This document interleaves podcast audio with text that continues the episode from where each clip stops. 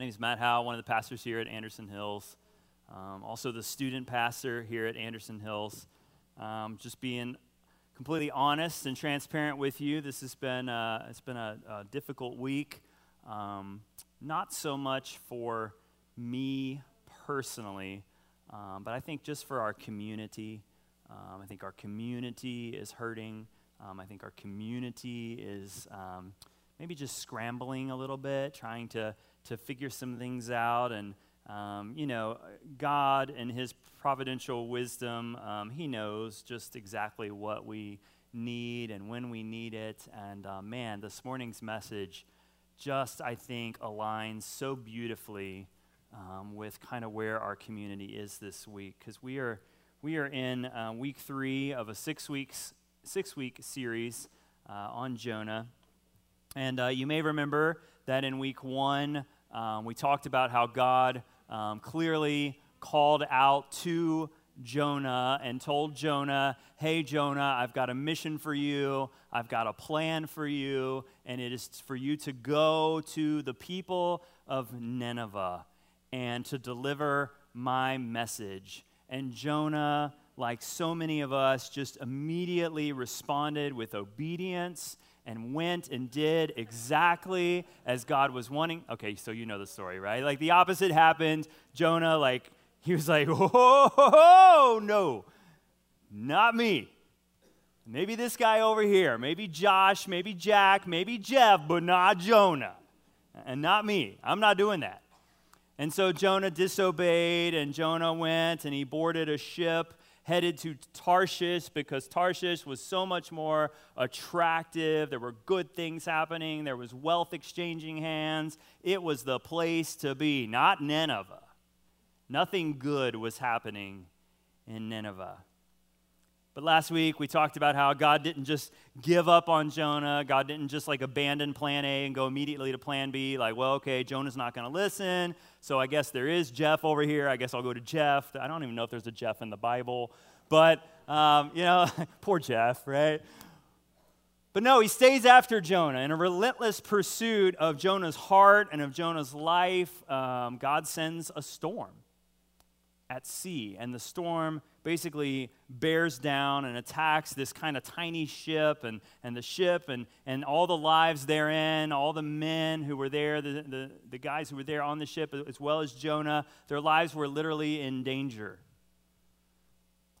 And so the men go to Jonah, they wake him up, they're, they're talking to him, dialoguing with him. Jonah's like, clearly, this is on me, this is my fault, this is the God that I serve coming after me in his relentless pursuit, toss me overboard. And as we talked last week, the men did everything they could to not have to toss Jonah overboard. They tried by their own power, by their own strength to get themselves out of the storm, but they couldn't do it. And so they gave in.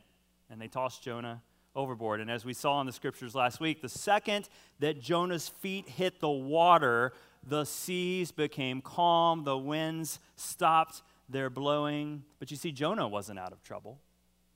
Because here Jonah was floundering in the middle of an open sea, drowning, literally, in his own issues. And so what did God do? We saw at the end of the scripture last week that God sent a big fish, some would say a whale. We're not going to get in that debate today. But God sends a big fish, and the fish swallows Jonah up. And that's where we pick up our story this morning. This is Jonah chapter two, the first ten verses. From inside the fish, Jonah prayed to the Lord his God. He said, "In my distress, I called to the Lord, and he answered me. From deep in the realm of the dead, I called for help, and you listened to my cry. You hurled me into the depths, into the very heart of the seas, and the currents swirled around me. All your waves and breakers swept over me. I said, I have been banished from your sight. Yet I will look again toward your holy temple. The engulfing waters threatened me, the deep surrounded me, seaweed was wrapped around my head. To the roots of the mountains I sank down. The earth beneath barred me in forever. But you, Lord my God, brought my life up from the pit. When my life was ebbing away, I remembered you, Lord. And my prayer rose to you, to your holy temple. Those who cling to worthless idols turn away from God's love for them. But I, with shouts of grateful praise, will sacrifice to you. What I have vowed, I will make good. I will say, salvation comes from the Lord. And the Lord commanded the fish, and it vomited Jonah onto dry land. This is a this is powerful. When you I mean, when you think of this in the context of, of little felt board Jonah in the mouth of little felt board big fish, this is not that powerful. But when you think of the words of this scripture in the context of everything that has happened to our community this week, these words are powerful. Salvation comes from you and you alone, O Lord. So what's happening here? What are we witnessing? Let me tell you what we're witnessing. We are witnessing a change of heart. We are witnessing a broken man. Jonah's broken. He's at his wits' end. How many of you have felt as if you were in the depths of the sea, as if you were drowning in your circumstances? As if you could feel the mountains beneath getting closer and closer to your feet. Because you were sinking. You were sinking. The seaweed had literally entangled your life. That's where Jonah was. He was broken. But what we see here in, in this passage of chapter two of the book of Jonah is we see repentance. From the belly of a whale, we see repentance. Now, interestingly enough, the scriptures tell us at the end of chapter one that Jonah was in this fish for quite some time. In fact, the scriptures say that Jonah was in the belly of the fish for three days and three nights. What is it about that number three in the Bible? Maybe there's some semblance there. I don't know. In the belly of the whale for three days and three nights. Now, this prayer took me about a minute and a half to read. So I don't think that it took Jonah three full days and nights to say this. So what do we glean from that? Well, we remember that there was no pen and paper in the belly of a fish. So Jonah wasn't writing these words at the same time that he was, he was penning them, right? He penned them much later. And so my guess is Jonah gave us kind of this picture of repentant Jonah. The kind of Jonah that we all get ourselves to eventually. But that was probably not Jonah in the first twenty-four to forty-eight hours inside the belly of this fish. I mean, you can imagine what Jonah's words were probably like. I'd say it's fairly safe to say that his attitude and his prayers and the tone of his voice and the intensity of his prayers probably changed throughout the duration of his stay. Knowing Jonah, I would say that initially it sounded something like, I can't believe this is happening to me. I don't want to go to Nineveh. Do you know what these people in Nineveh will do to me if I go there and tell them, declare I have a message from the Lord, right? Jonah's first words were probably, what is that smell? That's terrible. No doubt it was when Jonah was later, much later, reflecting on his time there that he recorded these words. And yes, they were words that meant a lot to him because he had finally arrived at that place. Why is it, church, that we always wait until the last possible second to drop to our knees? Why is it that we wait until we've been cast into the sea and the seaweed has entangled us and the waters have engulfed us and we've been stuck inside the belly of a whale for three days before we finally cry out to the Lord? Why do we wait so long? Why do we wait until the bills have stacked up beyond return? Why do we wait until the marriage is hanging on by a thread?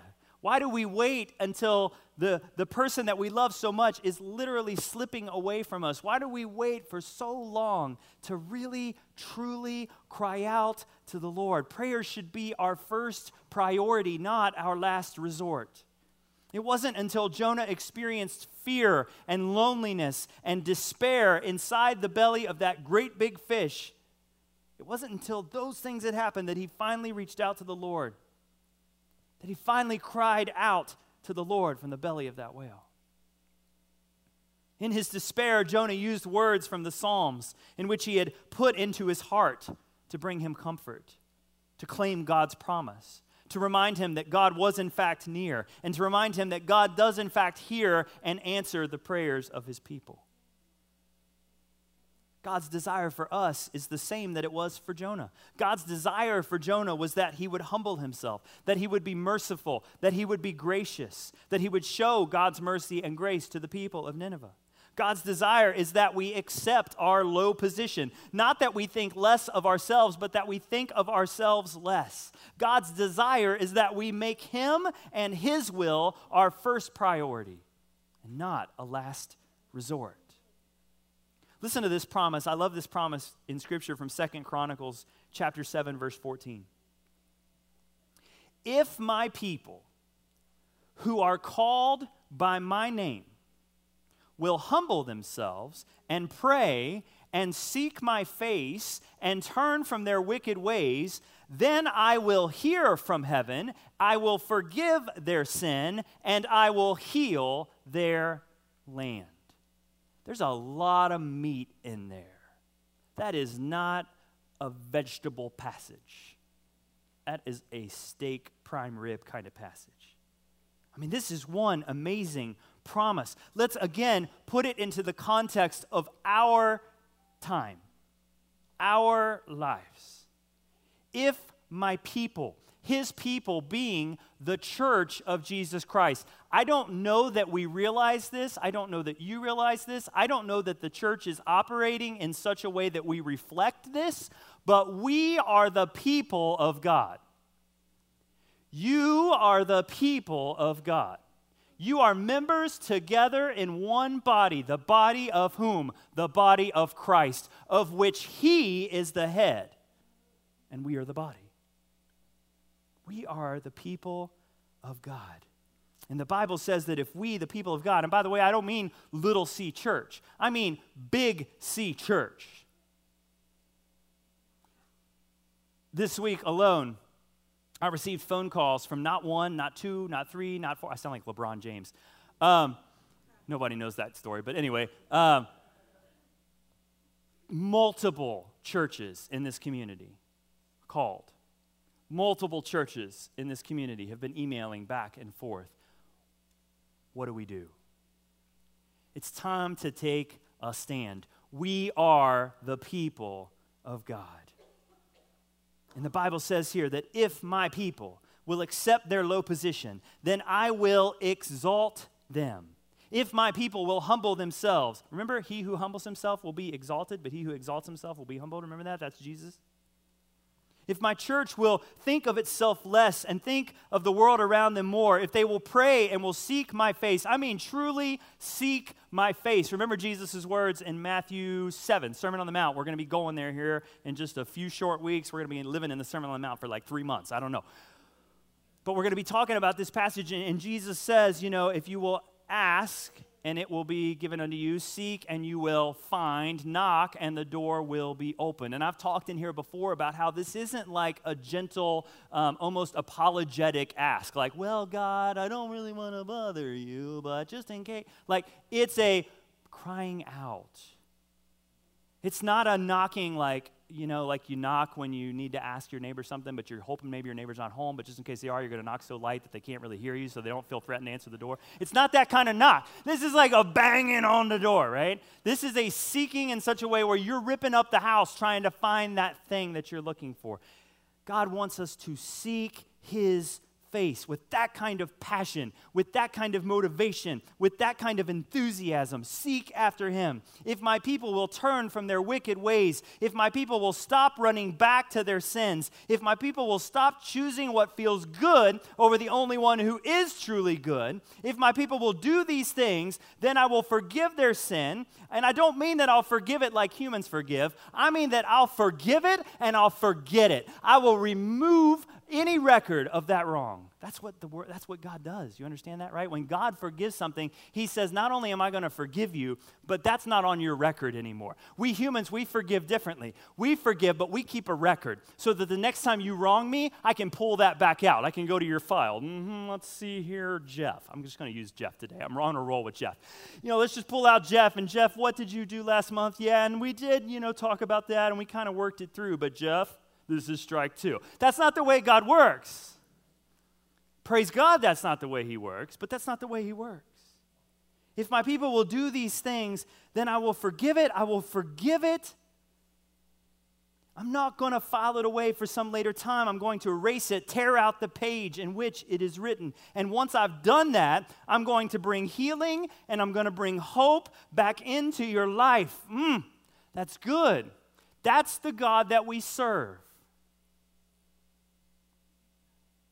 This is God's plan A.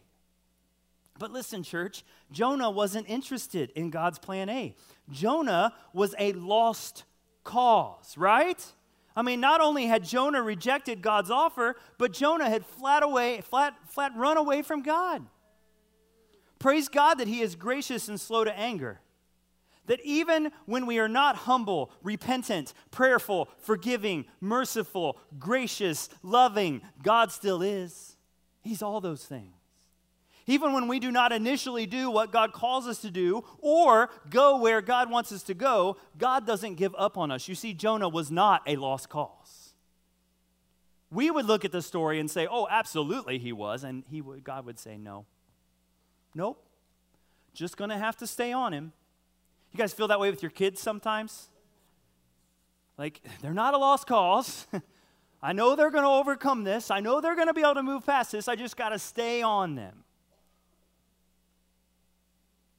But sometimes staying on them doesn't mean literally staying on them all the time. Sometimes staying on them means putting your arm around them and telling them that you love them. Sometimes it means apologizing for the way that you've acted, for the thing you've said or the thing you've done. See, we, we already have a culture in this community of kids who are stressed out, strung out, worn out, burned out, you name it. Anything that ends with the word out. They're heavy. They're heavier than any generation I've ever seen before them. And so maybe the last thing they need when they step inside the house from school that day is one more reminder of how they're falling short. And how they're not meeting up to expectations. Maybe what they need is a reminder of how much they're loved and how much they're cared for and how everything is going to be okay. It's going to be okay. Sometimes the things that we make mountains out of as parents, man, they're molehills. They're so small. Sorry, I chased a rabbit there. While his prayer expresses the truth about the Lord, Jonah's hypocritical, self-righteous behavior throughout this book forms a strong contrast with his prayer here in chapter, chapter two. Even in chapter two, it is still questionable whether or not Jonah is actually demonstrating true repentance. This is especially true in light of how we see Jonah later in the book, which we're going to get to in weeks to come. But for those of you that know the story, you know that Jonah went finally, to Nineveh. But even after that, he was kind of like, all right, God, I did what you told me to do. Now blast them. It's just kind of who Jonah was, it seemed like. But despite all of this, God dealt with Jonah throughout his life graciously. God heard Jonah's prayers. God saved him from ja- drowning. God saved him from the belly of a giant fish. Jonah found himself in a sticky, stormy situation, for sure. But God was able to use that sticky and stormy situation for Jonah's good.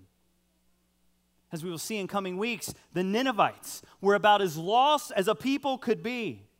And yet, God showed them mercy as well. So what do these two things mean for us? What does the whole of Scripture mean for us? I mean, we see in Scripture, from Genesis to Revelation, from Old Testament to New, story after story after story of God doing this for people. This is what it means. It means that sometimes it is when we are in our stormiest of seasons, when we are as lost as we can be, that we finally cry out to Him. I have a saying that I've used for many years, and it sounds something like this. Sometimes we have to be flat on our back before we're finally willing to look up. It's in moments like these that the tone of our prayers change a bit, just like Jonah's did. The Scriptures address this very thing. Listen to Second Corinthians chapter seven, verses ten through thirteen. This is the Message transliteration. It says, distress that drives us to God does that. It turns us around. It gets us back in the way of salvation. We never regret that kind of pain. But those who let distress drive them away from God are full of regrets, end up on a deathbed of regrets. And now, isn't it wonderful, all the ways in which this distress has goaded you closer to God? You're more alive, more concerned, more sensitive, more reverent, more human, more passionate, more responsible. Looked at from any angle, you've come out of this with a purity of heart. And that is what I was hoping for in the first place when I wrote the letter. My primary concern was not for the one who did the wrong or even the one who was wronged, but for you, that you would realize and act upon the deep, deep ties between us before God. That's what happened, and we felt just great. Here's the good news, church. The good news is, and it's written all throughout Scripture, it's threaded in there, in and out, woven in and out, all over, is that God never leaves us or forsakes us. It's written all over Scripture. Even when we give up on God, which we do time and time and time again, He doesn't give up on us. God hears the cries of our heart. God reaches down and pulls us out of the pit. God rescues us. I heard a story once about a young man, you may have heard this story, story as well, who literally came from everything, had all the things, any of the pleasures, any of the riches that the world would impart upon a man, this man had, and yet it still wasn't enough. And so he went to his father and he said, Father, my plan is to move away from your home. Will you bless me now with my inheritance? And the father agreed, reluctantly, but he agreed. And the young man went off into the world, into the world that he had grown to love, and quickly squandered every bit of what his father had given him. It wasn't long before he found himself the low man on the totem pole. A man who had once experienced all the riches the world had to offer had nothing but the clothes on his back, and even those were worn and were torn. In fact, he found himself sharing a meal with pigs. And the man said to himself, you know, this is ridiculous. Even the servants at my father's castle have it far better than I do.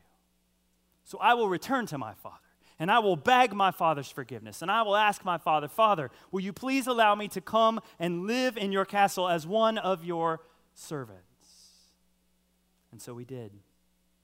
But as this story goes, the young man was still a ways off when the father saw the son.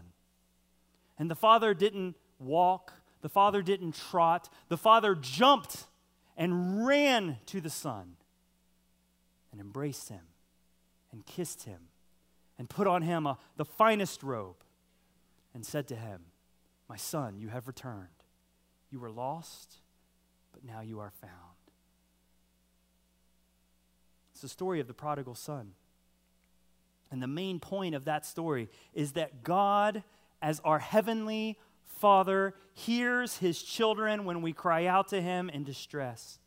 Despite our guilt, despite God's being judge and just, which he is, he still chooses to impart his grace and his mercy and his love. God answers us in our guilty distress to help us become merciful like he is. God answers us in mercy to make us merciful. We see in the book of Jonah that God's mercy is not confined to Israel, but extends to anybody who will listen and trust him. Anyone who will repent of their sin. And he wants to use us, the church, his body, to deliver that message to a broken world.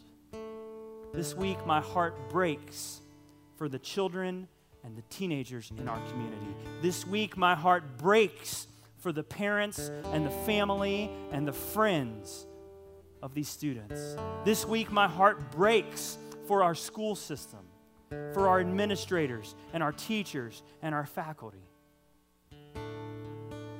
This week, my heart breaks for us. But this is what I know. This is what I know. I know that in spite of all of that, I can stand on the promises of Christ my King. I can stand on the promises of a holy, loving, and by the way, living God, who is active even in a dark, fallen, and, and desperate world. He is there. He is present. And church, it's time that we stop as a community of faith pointing the finger. It's time that we stop saying, this is a you problem. It's time that we stop saying, this is the school's problem. This is, this is a teenager's problem. This is a family's problem. And it's time we start saying, you know what? This is a community's problem. And in this community are the presence of people who are saved by grace, who are in love with Jesus more than anything else in this world, and who possess a message of light and love and life and hope that this entire world needs to hear. It's time that we stop keeping it a secret. It's time that we stop holding it back, that we stop being apologetic for it. I don't want to tell people about Jesus because I'm afraid of what they might say. You know what? I want to tell people about Jesus because I'm afraid of what they might do if they don't know him, if they don't have the hope that he brings. This world is, ugh, it's ugly, it's hard. I find myself in that all the time. And there are days when I wouldn't, I don't think I'd be able to get myself out of bed, let alone step outside the door, if it wasn't for the hope that I have in Jesus Christ. So what do you do when you don't have that? What do you do when you don't have that? Church, we got to rise up. And I don't mean Anderson Hills. I mean the church of this community has to rise up. We got to take a stand, and we got to say, enemy, take your lies and go on down the road, because there's nothing here but truth. It's time.